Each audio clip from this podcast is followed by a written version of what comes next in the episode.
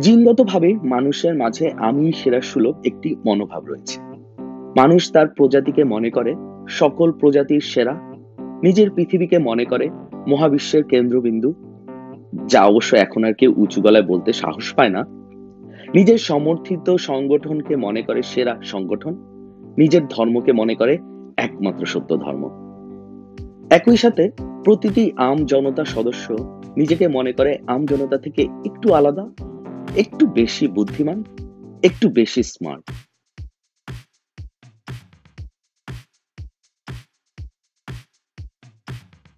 নিজেকে সেরা ভাবার সবচেয়ে বড় সমস্যাটা হচ্ছে, এতে করে নিজের ভেতরেও যে ত্রুটি বিচ্যুতি থাকা সম্ভব, সেই বোধ নষ্ট হয়ে যায়।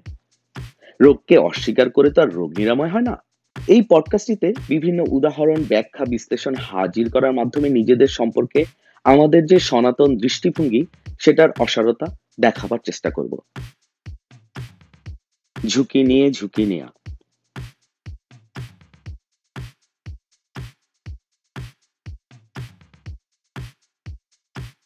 অন্ধকারের উপর লাঠিপেটা করে লাভ নেই, আলোক জ্বালালে অন্ধকার দূর হবে, মোতাহার হোসেন চৌধুরী। বিশ্ববিদ্যালয়ের আবাসিক হলে ওঠার পর প্রথম দুই বছর মিরপুর থেকে গাজীপুরে যাওয়া আসা করতাম দুলদুল পরিবহনে দুলে দুলে, ঝুলে ঝুলে কিংবা বসে বসে। একবার সে বাসে উঠলে জীবন থেকে হারিয়ে যেত দুই ঘণ্টা, কখনো তিন ঘণ্টা হারালেও অবাক হতাম না। দুবছর এমনভাবে চলার পর যখন সহ্যের সীমা অতিক্রম করে গেল, তখন ঢাকা যাবার প্রয়োজন হলে দুলদুল পরিবহনের পরিবর্তে বিশ্ববিদ্যালয়ের পার্কিং এ থাকা গাড়িগুলোর দিকে তাকাতাম। পরিচিত কারও গাড়িতে চেপে দ্রুততম সময়ে বাসায় পৌঁছানোর আশায় তৃতীয় বর্ষে থাকাকালীন এমনই এক বুধবার ঘুম থেকে উঠে গাড়ির খোঁজ শুরু করলাম। হতাশ হতে হলো, কোথাও কেউ নেই। অর্থাৎ দুলে দুলে যাওয়া ছাড়া আর কোনো উপায় নেই। এই নিয়তি মেনে বিষণ্ন মদনে নিজ কক্ষে ফিরে এলাম। এমন সময় রাজেন্দ্রপুর সেনানিবাস থেকে কলেজ সহপাঠীর ফোন। মোটরসাইকেল হাঁকিয়ে তিনি ঢাকা যাবেন, চাইলে সঙ্গী হতে পারি আমিও। ইতস্তত করলেও যাত্রাপথে নষ্ট করার সময়ের মূল্য বিবেচনায় রাজি হয়ে গেলাম। মোটরসাইকেল নামক বাহনটায় চড়েছি হাতে গোনা কয়েকবার, তাও ছোটবেলায় মামার সাথে। যন্ত্রটা দেখলেই আমার ভয় করে। আর এখন কিনা আমাকেই বন্ধুর পিছনে চড়ে পাড়ি দিতে হবে ঢাকা গাজীপুর হাইওয়ে? তুরাগপাড়ের বেরিবাঁধের একদম বিপদ মুক্ত রাস্তা? পিছু হটার কোনো রাস্তা নেই। ভদ্র ছেলের মতো মোটর সাইকেলে চড়ে বসলাম। সাই সাই করে মোটর সাইকেলটি চলার সময় মনে হচ্ছিল ঠিক মতো বসা যাচ্ছে না কিছুতেই। সবচেয়ে বিপদে পড়লাম হাত দুটোকে নিয়ে। মাঝে মাঝে দেখেছি মেয়েরা পেছনে বসে সামনের জনকে শক্ত করে আঁকড়ে ধরে। ব্যাপারটা অত্যন্ত প্রয়োজনীয় মনে হওয়া সত্ত্বেও বন্ধুকে সেভাবে আঁকড়ে ধরে রাখা যাচ্ছিল না। অস্বস্তির কারণে শক্ত হয়ে বসে থাকা স্বস্তির সন্ধানে বারবার নড়াচড়ায় চটে গেল বন্ধু। আমার কারণে যে কোনো মুহূর্তে নাকি ঝামেলা ঘটে যেতে পারে। তেল নেবার সময় দ্রুত বিচারের মতো একজনকে মুঠো ফোনে বার্তা দিলাম, ভুল ত্রুটি ক্ষমার আশায়। চালকের দক্ষতায় সেবার বিনা আচরেই ফিরে এসেছিলাম বাসায়। ছোটবেলায় নৌকা ভ্রমণ বা এমন ধরনের রচনার পর উপসংহারে লিখতাম, ভ্রমণ খুব ভালো লেগেছে। সুযোগ পেলে আমি আবারও নৌকা কিংবা রেল ভ্রমণে যেতে চাই। সে, সেদিন বাসায় ফেরার পরে মনে মনে আবারও একটি রচনা লিখলাম। তবে শুধু শেষ লাইনটি ভ্রমণ একেবারেই ভালো লাগেনি। সুযোগ কিংবা অসুযোগ কোনোভাবে আমি আর জীবনে মোটরসাইকেলে উঠবো না, দুঃখিত। কেউ যেমন কথা রাখে না, তেমনি আমি আমার কথা রাখিনি। বিশ্ববিদ্যালয়ে পর্ব পাঠ শেষ করে বাধ্য হয়ে ঢাকাতেই আপাতত চিরস্থায়ী বন্দোবস্ত করতে হলো। ঢাকা বিশ্ববিদ্যালয়ে পরবর্তী শিক্ষা পর্ব শুরু করাতে। বিশ্বের সবচেয়ে বসবাস অযোগ্য নগরীর গণপরিবহনে প্রতিদিন মিরপুর থেকে বিশ্ববিদ্যালয়ে যাওয়া আসাতেই জীবনের সকল শক্তি হারিয়ে ফেলতাম। না পেরে একসময় যে মোটরসাইকেলের পেছনে বসতে ভয় পেতাম সীমাহীন, সেই মোটরসাইকেলের চালক বনে যেতে মনস্থির করলাম। এবং একদিন সেটা বাস্তবায়িত হলো আমার এবং দ্রুত মুঠোফোন বার্তা পাওয়া মানুষটির যৌথ উদ্যোগে। নিজেই বলে গেলাম মোটরসাইকেল চালক। ক্রয়ের পর প্রশিক্ষণ শুরু হলো এবং এক মাসের মাথায় মাত্র একজনকে আহত করে মোটরসাইকেল চালাতে শিখে গেলাম। রীতিমতো ঢাকা শহরের রাস্তায়। ধার্মিকদের মতো অনন্ত জীবনের অধিকারী নই আমি, নেই মৃত্যু পরবর্তী অনন্ত সুখের জীবন। আমার জীবন ক্ষুদ্র আর এ কারণেই জীবনের প্রতি ভালোবাসাটা সীমাহীন। মোটরসাইকেল তাই প্রথম থেকেই অত্যন্ত দেখে শুনে চালানোই উচিত মনে করলাম। ঝুঁকি নিয়ে ক্ষুদ্র জীবনটাকে শেষ করে দেওয়ার কোনো মানে হয় না। এখনও তো ঘর থেকে দুপা ফেলে সুন্দরবনই দেখা হলো না। দু মাস পরেই মোটরসাইকেল চালনায় মোটামুটি দক্ষ হয়ে গেলাম। একটু একটু করে গতি বাড়িয়ে চালাতেও শিখে গেলাম। সাত মাস পরের এক রাতের কথা। পেলে আসা বিশ্ববিদ্যালয়ের বর্তমান ছাত্ররা একটি পুনর্মিলনীর আয়োজন করেছে রাতের বেলা। কথা দিলাম অবশ্যই যাব। কোথাও যেতে আমার এখন আর আপত্তি থাকে না। মোটরসাইকেল আছে না। রাতে যাব গাজীপুর। বিকালের দিকে বাসার লোডশেডিং এর আবেশে আমার মোটরসাইকেলেও লোডশেডিং শুরু হয়ে গেল। ব্যাটারি সম্পূর্ণ মৃত। মোটরসাইকেলের ইঞ্জিন সচল থাকলেও হেডলাইট দিক নির্দেশক, আলো হর্ন সবকিছু অচল। দোকানে গিয়ে চার্জ করে ব্যাটারিকে বাঁচিয়ে তোলার শেষ চেষ্টা করলাম। ব্যর্থ। ঠিক নিশ্চিত নই কি ভেবেছিলাম সে সময়। আমি সেই বিদ্যুৎহীন মোটরসাইকেল নিয়ে উঠে পড়লাম সেই বেরিবাদে রাত আটটার সময়। হর্নহীন আলোহীন ভাবে এই রাস্তা পাড়ি দেবার অভিপ্রায় শুরুতেই বেছে নিলাম একটি ট্রাক। কখনো ট্রাক, কখনো বা বাছের পেছনে দীর্ঘ পথ অতিক্রম করে বিশ্ববিদ্যালয়ের সবার সাথে দেখা করে আবার ফিরে এলাম। কোনো একটা বড়, সমগতিশীল, একই দিকে যাওয়া বাস বা ট্রাকের পেছনটা অনুসরণ করে। জীবনকে এত ভালোবাসি আমি, সেই আমারও সে রাতে একবারের জন্য মনে হয়নি যাত্রা বাতিলের কথা। মনে হয়নি আলোহীন অবস্থায়। রাতে অন্য কোনো যানবাহন আমাকে দেখতে পাবে না। কেউ দেখতে না পেলে হর্ন বাজিয়ে আমার নিজের অস্তিত্বও জানাতে পারব না। এই যুক্তিগুলো আমাকে বিরত রাখতে পারত, পারেনি। চোর পালালে বুদ্ধি বাড়ে, প্রবাদের মতো বাসায় ফিরে যখন আমার মাথায় বুদ্ধি বাড়লো, তখন মনে হলো এত যুক্তি দিয়ে জীবনের প্রতিটি সিদ্ধান্ত গ্রহণ করা মানসিকতা যার, সে কেমন করে এমন অযৌক্তিক কাজ করতে পারল বিনা দ্বিধায়। চিন্তাটি ডালপালা বেড়ে বড় বটগাছে পরিণত হতে সময় নিল না একটুও। দুই সালে যখন আমার বয়স একুশ, তখন প্রথমবারের মতো বুঝতে শিখি ঈশ্বরে অবিশ্বাস করা সম্ভব। বুঝতে শিখি শৈশব থেকে লালন করা ধর্মের নানা কাহিনী, যা সত্য বলে মনে করেছিলাম জীবনের প্রতিটি মুহূর্তে। যুক্তির কোষ্ঠী পাথরে সেগুলো ভঙ্গুর। প্রথম দিকে মনের মাঝে নানা ধরনের সংশয় ছিল ধীরে ধীরে তাসের ঘরের মতো সকল সংশয় ভেঙে যেতে সময় লাগল না একেবারেই। আমি নিশ্চিতভাবে বুঝতে পারলাম যে যে ঈশ্বরের কথা শুনি আমরা মানুষের মুখ থেকে, যে ঈশ্বর আমাদের সৃষ্টি করেছেন, যে ঈশ্বর দুনিয়াতে পাঠিয়ে আমাদের পরীক্ষা করছেন, আবার একই সাথে তিনি নিজেই নিয়ন্ত্রণ করছেন আমাদের প্রতিটি কর্মকাণ্ড, যে ঈশ্বর সর্বশক্তিমান, সর্বদয়ালু হওয়া সত্ত্বেও মানুষের মতো প্রতিশোধ পরায়ণ মানুষের মতো দলবাজ, মানুষের মতো হিংসাত্মক। আমি বুঝতে শিখেছিলাম, এমন ঈশ্বরের অস্তিত্ব থাকাটা সম্ভব নয়। কিন্তু তারপরও অজস্র কোটি মানুষ, লক্ষ কোটি ধরনের ঈশ্বর এবং মতবাদে বিশ্বাসী। কিন্তু কেন? সাধারণ বাস্তবতা বোধ বিবেচনাতেই যার অস্তিত্ব বিলীন হয়ে যায়, তার অস্তিত্বে এত বিশ্বাস কেন মানুষের? বিজ্ঞান লেখক এবং মুক্তমনা ওয়েবসাইটের সম্পাদক অভিজিৎ রায়ের সাথে লিখিত আমার প্রথম বই অবিশ্বাসের দর্শন প্রকাশিত হয় দুই হাজার এগারো সালের অমর একুশে গ্রন্থমেলায়। মানব মনকে সভ্যতার সেই সূচনা লগ্ন থেকে সর্বদা তাড়িত করা নানা প্রান্তিক প্রশ্ন, ধ্যান ধারণার বৈজ্ঞানিক দৃষ্টিভঙ্গি সন্নিবেশিত হয়েছিল বইটিতে। বইটিতে আমরা নির্ভর করেছিলাম ডেটার উপর। আমরা নির্ভর করেছিলাম বাস্তবতার উপর।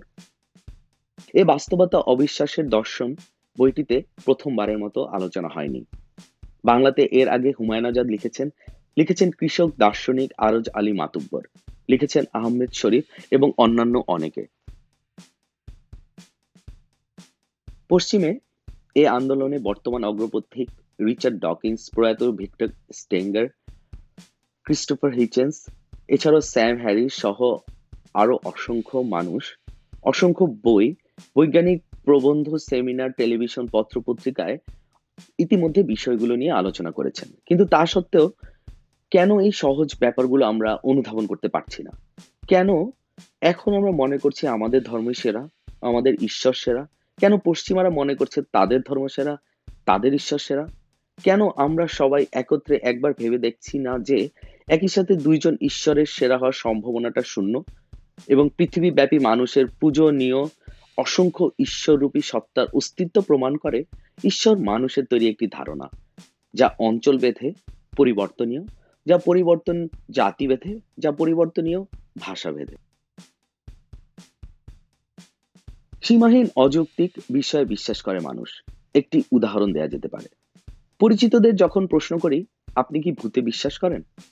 বেশিরভাগই নির্দ্বিধায় মেনে নেন, ভূত একটি আদিম মানবীয় কুসংস্কার। বাস্তবে যার অস্তিত্ব নেই। অথচ এই মানুষদের কাছে যখন পরবর্তী প্রশ্নে জানতে চাই, আপনি কি জিনে বিশ্বাস করেন? দুঃখজনক হলেও সত্য, এ প্রশ্নের উত্তর আর না থাকে না। একজন মানুষ জ্ঞানের আলো পেয়ে ভূতকে অস্বীকার করতে শিখেছেন, আবার অপরদিকে কায়মনোবাক্যে স্বীকার করে নিচ্ছেন জিন আত্মার অস্তিত্ব। অথচ ভূতের মতো জিনও একটি কুসংস্কার। ভূত কুসংস্কারের এটি হলো ধর্মীয় সংস্করণ। যে কারণে ভূতের অস্তিত্ব নেই বলে বিজ্ঞান বলে বিজ্ঞান আমাদের জানিয়েছে, ঠিক একই কারণ সত্য, জিন আত্মার জন্য। তবু আমরা ভূতকে অবিশ্বাস করে, বিশ্বাস করে চলেছি জিনের গল্প। কেন এমন হচ্ছে? এমন প্রশ্নের উত্তর পেতে হলে আমাদের নিজেদের একটু ভালোভাবে পর্যবেক্ষণ করতে হবে। পর্যবেক্ষণ করতে হবে আমাদের আচরণ, আমাদের সিদ্ধান্ত গ্রহণ প্রক্রিয়া, সিদ্ধান্ত গ্রহণে আমাদের মাঝে কি কি প্রভাব কাজ করে। আমাদের জানতে হবে সে প্রভাবগুলোর প্রভাব ধনাত্মক নাকি ঋণাত্মক? আর এই বিষয়গুলো নিয়ে আলোচনা করব এই পডকাস্টটিতে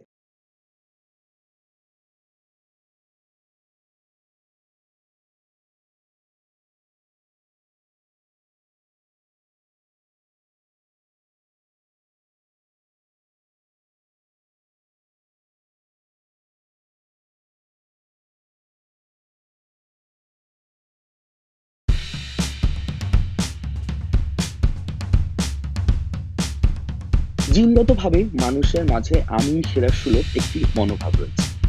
মানুষ তার প্রজাতিকে মনে করে, সকল প্রজাতির সেরা, নিজের পৃথিবীকে মনে করে, মহাবিশ্বের কেন্দ্রবিন্দু, যা অবশ্য এখন আর কেউ উঁচু গলায় বলতে সাহস পায় না। নিজের সমর্থিত সংগঠনকে মনে করে সেরা সংগঠন, নিজের ধর্মকে মনে করে একমাত্র সত্য ধর্ম।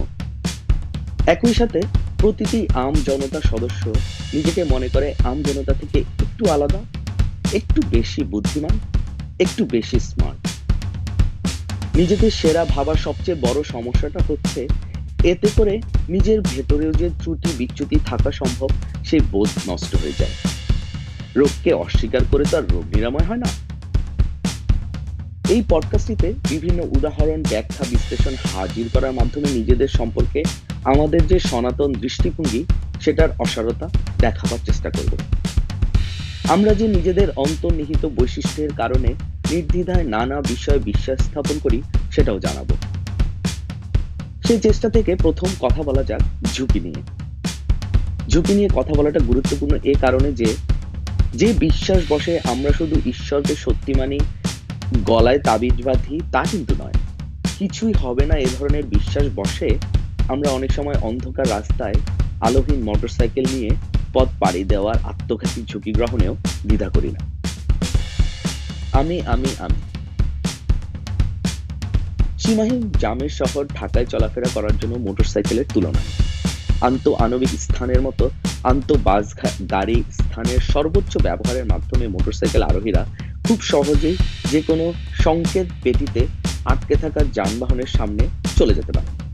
সাধারণত দেখা যায় নিজের দিকে সংকেত বাতিটি লাল নিজের দিকে সংকেত বাতিটি লাল থাকা সত্ত্বেও অন্য পাশে সবুজ সিগন্যালের যানবাহনগুলো জড়তা কাটিয়ে চলতে শুরু করার সময়ের মধ্যে বা সামান্য ফাঁকা পেলে অনেক মোটরসাইকেল আরোহী চট করে বেরিয়ে যান অন্য কোনো পাশ দিয়ে আসা যানবাহনের সাথে ধাক্কা লাগবে না বা কিছুই হবে না, এমন একটি বিশ্বাস থেকে মূলত মোটরসাইকেল আরোহীরা এমন ঝুঁকি নিয়ে থাকেন নিয়মিত ঢাকা রাস্তা চেতন কিংবা অবচেতন ভাবে ঝুঁকি নেওয়াটা মানুষের স্বভাবজাত বৈশিষ্ট্য। ছোটবেলায় আমরা শিখেছি নোরিক রিক্স নো গেইন কিংবা ভাগ্য সাহসীদের সঙ্গে থাকে। সাহসের সঙ্গে আমরা বেশিরভাগ সময় নির্ধারণ করি কে কতটা ঝুঁকি নিলেন তার উপর ভিত্তি করে। অনেক সময় এই ঝুঁকিগুলোর কারণে আমাদের মৃত্যু হবার সম্ভাবনা পর্যন্ত থাকে। যদিও ঝুঁকি গ্রহণের সিদ্ধান্ত নেওয়ার সময় সেটা হয়তো আমাদের মাথায় থাকে না। সড়ক দুর্ঘটনা বাংলাদেশের অন্যতম কঠিন একটি সমস্যা। বিশ্ব স্বাস্থ্য সংস্থার রিপোর্ট অনুযায়ী বাংলাদেশ ও দক্ষিণ পূর্ব এশিয়ায় প্রতি ঘন্টায় গড়ে চল্লিশ জন মানুষ সড়ক দুর্ঘটনায় নিহত হন। বাংলাদেশে কোনো কিছুরই সঠিক উপাত্ত পাওয়া যায় না। তবে একটি বেসরকারি সংস্থার তথ্য মোতাবেক এই ছোট্ট দেশটিতে বছরে প্রায় দশ হাজার মানুষ সড়ক দুর্ঘটনায় মারা যায়। সড়ক দুর্ঘটনায় আমরা হারিয়েছি সময়ের অন্যতম মেধাবী চলচ্চিত্রকার তারেক মাসুদকে। মিরসরাই ট্রাক উল্টে হারিয়েছি পঁয়তাল্লিশ জন শিশু কিশোরকে। যে কোনো সড়ক দুর্ঘটনায় সমাজের সচেতন মানুষেরা সাধারণত দোষী চালকের সুষ্ঠু বিচার কামনা করে যদি চালক দুর্ঘটনা থেকে বেঁচে ফিরে আসেন সেক্ষেত্রে। অপরদিকে মন্ত্রী মহরেরা কখনো দুর্ঘটনার জন্য আল্লাহর মাল আল্লাহ নিয়ে গেছেন ধরনের যুক্তি দিয়ে থাকে কখনো বা বলেন, চালকের কি দোষ? সে তো ছাগল চিনে। বাংলাদেশ, বিশেষ করে ঢাকায় এখন দুর্ঘটনার ঝুঁকি হ্রাসের জন্য গাড়ি চালকের সিট বেল্ট পরিধান বাধ্যতামূলক করা হয়েছে। ঢাকার ব্যস্ত রাস্তায় গড়ে ঘন্টায় তিরিশ কিলোমিটার বেগেও কোনো গাড়ি চলতে পারে না। তাই বেশিরভাগ সময়ই সিট বেল্ট পরিধানের কোনো প্রয়োজনীয়তা থাকে না। কিন্তু সারা বিশ্বে সড়ক দুর্ঘটনা হ্রাসের জন্য সবসময় সিট বেল্ট পরিধানের উৎসাহ দেওয়া হয়। উন্নত দেশগুলোয় কঠোর আইন প্রণয়নের মাধ্যমে সেটি নিশ্চিত করা হয়ে থাকে। আমরা সীমাবদ্ধ মানুষরা যেহেতু অনেক সময় সমস্যা তৈরি হবার কারণ নিয়ে গভীরভাবে ভাবি না। তাই সমস্যার সমাধান করতে অনেক সময় একেবারে ভুল রাস্তা ধরি। সিটবেল্ট পরিধান করার নিয়মটি যার মধ্যে একটি। উনিশশো সত্তর থেকে উনিশশো আটাত্তর পর্যন্ত চালানো এক জরিপে দেখা যায়, যেসব দেশে সিটবেল্ট পরিধান বাধ্যতামূলক, সেসব দেশে পাঁচ ভাগ সড়ক দুর্ঘটনা বৃদ্ধি পেয়েছে, বাধ্যতামূলক না থাকা সময়ের তুলনায়। যুক্তরাজ্যে উনিশশো বাহাত্তর সালে সাত হাজার মানুষ সড়ক দুর্ঘটনায় মৃত্যুবরণ করলেও উনিশশো সালে সেটি নেমে আসে মাত্র চার হাজারে। দেশটিতে উনিশশো সালে সিটবেল্ট পরিধান বাধ্যতামূলক করা হলেও সড়ক দুর্ঘটনা হ্রাসে এই সিদ্ধান্তের কোনো ভূমিকা দেখা যায় না। বরঞ্চ এক পরিসংখ্যানে দেখা যায়, সিটবেল্ট আইন পাশ করার পর সাইকেল আরোহী এবং পথচারী মৃত্যুর হার দশ ভাগ বৃদ্ধি পেয়েছে। যে কোনো সমস্যার সঠিক কারণ বিশ্লেষণ না করেই বেশিরভাগ সময় আমরা সমস্যার সমাধানের কর্মপন্থা ঠিক করে ফেলি। বাংলাদেশে সমস্যা সমাধানে আমরা সাধারণত ব্যবহার করি আইনের ভয়। আমরা নানা ধরনের আইন করি। তারপর ভ্রাম্যমান আদালত, পুলিশ ব্যবহার করে সেই আইন প্রয়োগের মাধ্যমে রাতারাতি সমস্যার সমাধানে সচেষ্ট হই। পৃথিবীর সব দেশেই যেহেতু মানুষ থাকে, তাই সব দেশেই সমস্যার সমাধানে এমন একটি প্রবণতা লক্ষণীয়। সড়ক দুর্ঘটনা নামক সমস্যা নিয়ে এই ক্ষুদ্র পরিসরে কিছু কথা বলা যায় একজন মোটরসাইকেল আরোহী যেমন ঝুঁকি নিয়ে অবৈধভাবে রাস্তার সংকেত বাতি অমান্য করেন, তেমনি একজন বাস চালকও দুই লেনের মহাসড়কে অপর দিক দিয়ে আসা যানবাহনের সাথে মুখোমুখি সংঘর্ষের ঝুঁকি নিয়ে চিপতে ওভারটেক করেন। তার মধ্যে এই বিশ্বাস থাকে যে এইটুকু ঝুঁকি নিলে খুব একটা সমস্যা হবে না। তিনি দ্রুত যেতে পারবেন মোটরসাইকেল আরোহীরা সঠিক সময়ে কোথাও পৌঁছে যেতে পারে একবার ঢাকা থেকে বাসে চেপে বরিশাল যাচ্ছি। বাস চালক ভয়ঙ্কর দ্রুত গতিতে বাস চালাতে চরম পারদর্শী। বরিশাল ফিরে গর্বে বুক ফুলিয়ে তিনি সুপারভাইজারকে বললেন, তোমার কোম্পানির বিশ লিটার তেলের খরচ বাঁচিয়ে দিলাম। দ্রুত চলে এসে। চালকের দৃষ্টিকোণ থেকে তার নিজের প্রাণ সহ বাসে থাকা আরও পঞ্চাশ জন মানুষের জীবনের ঝুঁকি ইজ ইকুয়াল টু বিশ লিটার তেলের খরচ। কিছু হবে না। মানুষ হিসাবে বিভিন্ন পরিস্থিতিতে ঠিক কতটুকু ঝুঁকি আমরা গ্রহণ করি, কিছুই হবে না এই আত্মবিশ্বাসের কারণে। জন অ্যাডামসের থার্মোস্টেট মডেল অনুসরণ করে তার কিছুটা ধারণা পাওয়া যেতে পারে। অ্যাডামসের মতে, এই ঝুঁকি নেবার হার প্রতিটি ব্যক্তির জীবন সম্পর্কে নিজের অভিজ্ঞতা এবং স্বভাবের উপর নির্ভর করে। মূল বিষয়টি হলো, ঝুঁকি নিয়ে প্রাপ্ত পুরস্কারের সাথে ঝুঁকি নেয়ার ফলে যে ঝুঁকিটি তৈরি হয়, তার সমতা সাধন। ঝুঁকির মাত্রা যত বেশি হবে, ঠিক তত বেশি হবে ধনাত্মক এবং ঋণাত্মক পুরস্কার। আর এই কারণে থার্মোস্টেট মডেল সবচেয়ে বেশি থার্মোস্টেট মডেলে সবচেয়ে বেশি গুরুত্ব দেওয়া হয়েছে থার্মোস্ট্যাটের স্তর নির্ধারণে। যারা বেশি ঝুঁকি নিতে পারদর্শী, তাদের থার্মোস্ট্যাট স্তর সাবধানী এবং কম ঝুঁকি নেওয়া মানুষের থেকে উপরে এবার আবার মহাসড়কে ফিরে আসা যাক। বাংলাদেশের মহাসড়কের দুর্ঘটনার দিকে তাকালে এক অদ্ভুত ব্যাপার চোখে পড়ে। সোহাগ পরিবহন কিংবা গ্রিন লাইনের বিলাসবহুল স্ক্যানিয়া ভলভো বা মার্সিডিজ গাড়িগুলো খুব বেশি একটা দুর্ঘটনার শিকার হয় না। আপনি যদি এ সকল বাসে ভ্রমণ করে থাকেন, তাহলে লক্ষ্য করবেন এই বাসগুলো রাস্তার সাধারণ বাসের তুলনায় ধীরে চলে এবং কম ওভারটেকিং করে। কারণ কি? কারণ সেই একই। ঝুঁকি নেবার মাধ্যমে প্রাপ্ত পুরস্কার এবং ক্ষতির সমতা আমাদের বাস চালকেরা মানুষের জীবনকে খুব বেশি মূল্য দেন না, তবে কোটি টাকা দামের বাসের গায়ে আচর করাকে মূল্য দেন। কারণ সামান্য আচরের কারণে তার চাকরি চলে যেতে পারে। মহাসড়কে তাই দামি বাসের চালকেরা সাবধানী এবং অপ্রয়োজনীয় ঝুঁকি নেওয়া থেকে বিরত থাকে প্রাসঙ্গিকভাবে এখানে একটি প্রশ্ন চলে আসে, আমাদের দেশের বাস কিংবা ট্রাক চালকেরা মানুষের জীবনকে মূল্যবান মনে করেন না কেন? ব্যক্তিগতভাবে আমার মনে হয় তারা নিজে আর তারা আসলে নিজের জীবনেরই মূল্য দেয়া শিখেননি। আমি বা কতটা শিখেছি। বা ভিন্নভাবে বলা যায়, আমাদের গরিব, বিদ্বেষী, রূঢ় অর্থনৈতিক, সামাজিক অবস্থার ফলে ছিন্ন ভিন্ন জীবনযাপনের জন্য আমরা অনেকেই এই একটি জীবনের মর্যাদা বা গুরুত্ব অনুধাবন করতে পারি না। সড়ক দুর্ঘটনা প্রতিরোধ করতে চাইলে কেবল আইন করলেই হবে না। প্রতিটি চালককে জীবনকে ভালোবাসতে হবে শুরুতে। অনেক ভাবি সেটা হয়তো করা সম্ভব বা হয়তো সম্ভব না। জীবনের মূল্য বোঝা কঠিন। তবে সিট বেল্ট প্রসঙ্গে আবার ফিরে আসা যায় মানুষ মূলত ঝুঁকি নেবার আগে অবচেতন ভাবে হলেও ঝুঁকির ফলে সম্ভাব্য পুরস্কার এবং ক্ষতি সমতা যাচাই করে। হেলমেট পরিধান করা একজন মোটরসাইকেল আরোহী অবচেতন ভাবেই হেলমেটহীন একজন চালকের থেকে বেশি ঝুঁকি গ্রহণ করে ফেলে হেলমেট পরিধানের কারণে নিরাপদ বোধ হয়। একইভাবে সিট বেল্ট পরিহিত একজন চালক সিট বেল্টহীন একজন থেকে একটু বেশি ঝুঁকি গ্রহণ করেন, যার ফলে দুর্ঘটনা বেড়ে যাওয়ার সম্ভাবনা বেড়ে যায়। দুর্ঘটনায় সিট বেল্ট পরিহিত চালক রক্ষা পেলেও তার সিট বেল্ট রক্ষা করে না রাস্তার সাইকেল কিংবা মোটরসাইকেল আরোহীকে। রক্ষা করে না পিছনের সিটে সিট বেল্ট খুলে বসে থাকা মানুষটিকে। এই ক্ষেত্রে ঝুঁকিও অনেকটা শক্তি, নিত্যতা সূত্রের মতোই কাজ করে। চালকের মৃত্যুর ঝুঁকি স্থানান্তরিত হয় রাস্তার অন্যান্য আরোহীদের উপর থার্মোস্ট্যাট ধারণা প্রবর্তনকারী অ্যাডামসের মতে দুর্ঘটনার হার হ্রাস পেতে পারে তবে সেটা সিট পরিধান করে না।